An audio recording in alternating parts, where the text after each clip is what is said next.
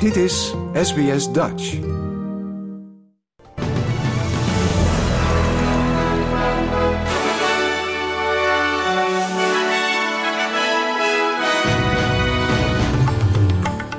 Dit zijn de headlines van het SBS Dutch nieuwsbulletin van woensdag 1 maart.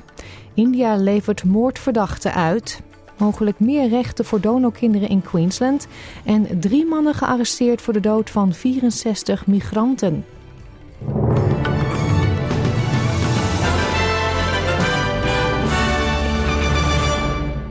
De man die verdacht wordt van de moord op Toya Cordingley uit Queensland is door India uitgeleverd om in Australië voor de rechter te verschijnen. De 38-jarige Raiwinder Singh werd door de politie begeleid op een vlucht van New Delhi naar Melbourne, waar hij naar verwachting vanmiddag zal aankomen. Hij zat sinds november in voorlopige hechtenis in de Tihar-gevangenis in Delhi. De 24-jarige Toya Cordingley werd in 2018 vermoord op een strand ten noorden van Cairns toen ze haar hond uitliet. Meneer Singh zou de dag na de ontdekking van haar lichaam naar India zijn gevlogen. Minister van Financiën Jim Chalmers heeft de veranderingen in het pensioen verdedigd door te zeggen dat die bescheiden en fiscaal verantwoord zijn. Onder de wijzigingen zullen belastingen worden geheven op pensioensaldo's van meer dan 3 miljoen dollar. Chalmers zei op ABC Radio dat kiezers uiteindelijk zullen beslissen, omdat de wijzigingen pas na de volgende verkiezingen in zullen gaan. And the outcome of that election will determine uh, whether we make this modest change or whether Peter Dutton comes after Medicare or finds the money some other way. Uh, but in terms of that spirit of frankness, you know, we have been really upfront with people about the sorts of pressures on the budget. We've deliberately made this change after the next election. It's not a major change to the superannuation system. It leaves all the fundamentals in place. Everybody can still access generous tax concessions in the system. Angus Taylor, woordvoerder financiën van de oppositie, zegt dat met de veranderingen een zeer grote verkiezingsbelofte wordt gebroken. It is very clear that Labor committed that they wouldn't make changes to superannuation taxation before the uh, the last election, and now uh, they've changed that. They're going to put the legislation through in this term. If they were serious about putting it to election, they'd wait to put the legislation through after the next election. That's not what they're proposing. So it's very clear that this is a breach of trust with the Australian people. Mensen die door een donor zijn verwekt krijgen mogelijk meer toegang tot een genetische geschiedenis. De regering van Queensland heeft een reeks parlementaire onderzoeksaanbevelingen daarover aanvaard. De regering heeft haar principiële steun uitgesproken om deze kinderen het recht te geven om de identiteit van hun donor te kennen, evenals het bestaan van eventuele broers en zussen wanneer ze 18 worden. Procureur-generaal Shannon Fentiman heeft in een verklaring gezegd dat het verbeteren van de toegang tot genetische informatie het welzijn van mensen zal verbeteren en hen zal helpen met hun gezondheid. Conception using donated sperm, eggs or embryos has given countless Queensland couples and individuals the precious gift of starting or extending a family. We must not lose sight of the unique needs of those who have been conceived through this process. NAVO-secretaris-generaal Jens Stoltenberg heeft Turkije opgeroepen om zelf Finland als Zweden te steunen bij de toetreding tot de alliantie.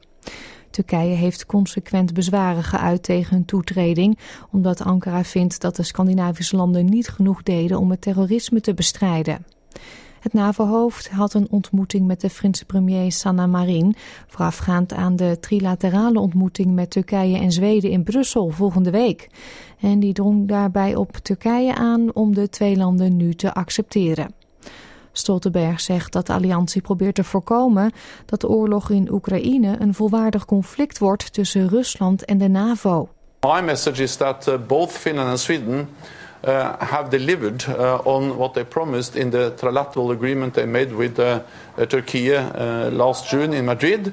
Uh, so the time is now to ratify and to fully welcome both Finland and Sweden as members. Drie mannen zijn gearresteerd voor de dood van minstens 64 migranten. De boot waarin zij zaten kapseisde afgelopen weekend in de buurt van Italië. Twee Pakistanen en een Turkse man zullen worden aangeklaagd voor het naar verluid smokkelen van meer dan 200 mensen aan boord van een houten boot.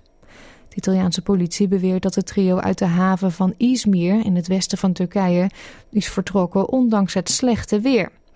Overlevenden zouden de mannen hebben geïdentificeerd als de hoofdschuldigen. Ondertussen is er in de Zuid-Italiaanse stad Crotone een waken gehouden voor de slachtoffers van de tragedie. De Pakistaanse immigrant Usman Ghani is een van degenen die de waken hebben bijgewoond. We are here as a as a human. As a human, we came here to pay our homage. Uh, that's why we are here. Because I heard that uh, uh, some Pakistani also died. De New South Wales oppositie zegt dat nieuwe cijfers aantonen dat het gezondheidssysteem in de staat nog steeds onder enorme druk staat. Tussen oktober en december 2022 waren er ruim 346.000 ambulanceoproepen, het hoogste aantal sinds het begin van de registratie.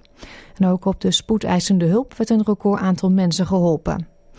Autoriteiten blijven er bij patiënten op aandringen om alleen aanspraak te maken op spoedeisende hulp in het geval van nood. De president van Oekraïne heeft een ontmoeting gehad met aanklagers van het internationale gerechtshof over beschuldigingen van oorlogsmisdaden tegen zijn land door Rusland.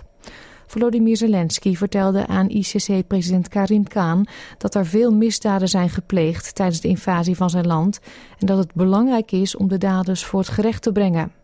Meneer Kaan prees president Zelensky voor zijn leiderschap. The increasing awareness of so many states that the ICC is now more relevant than ever.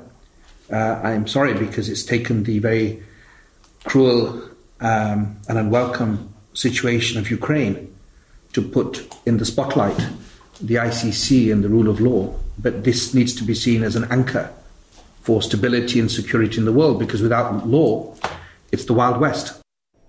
President Zelensky zegt dat de prioriteit moet liggen bij het helpen van kinderen die ontheemd zijn door het conflict.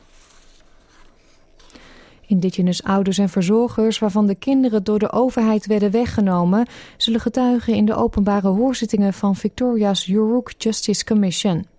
De commissie begint vandaag aan een twee weken durend blok van hoorzittingen over de kinderbescherming en het strafrechtssysteem van de staat.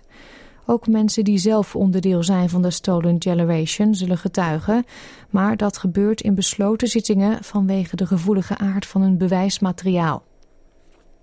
Sportnieuws dan. Zes Japanse bedrijven zijn aangeklaagd voor het manipuleren van hun biedingen voor de Olympische Spelen van Tokio in 2020. Tot de bedrijven behoort het grootste reclamebureau van Japan, Dentsu, dat in 2013 een sleutelrol speelde bij het veiligstellen van de Spelen voor Japan. Aanklagers van het district Tokio beweren dat de managers van de bedrijven samenspanden met een ambtenaar van het Olympisch Organisatiecomité van Tokio om contracten toe te wijzen voor de Spelen en verschillende pre-Olympische testevenementen, wat in strijd is met de antimonopoliewetten. Het Tokio-schandaal heeft de kandidatuur van Sapporo, een stad in het noorden van Japan, voor de organisatie van de Olympische Spelen van 2030 vrijwel zeker verpest. De wisselkoers dan. Voor 1 Australische dollar krijgt u 64 eurocent. En 1 euro is gelijk aan 1,57 dollar.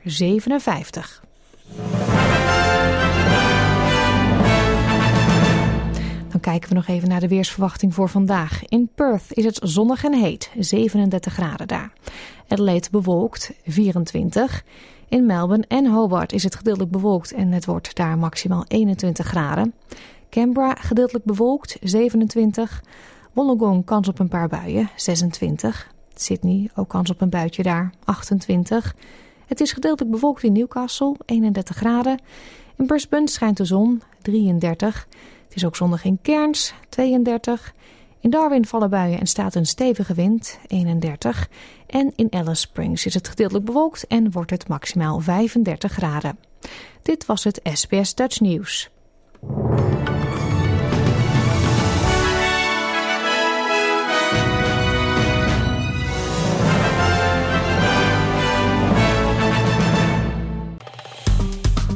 Like, deel, geef je reactie.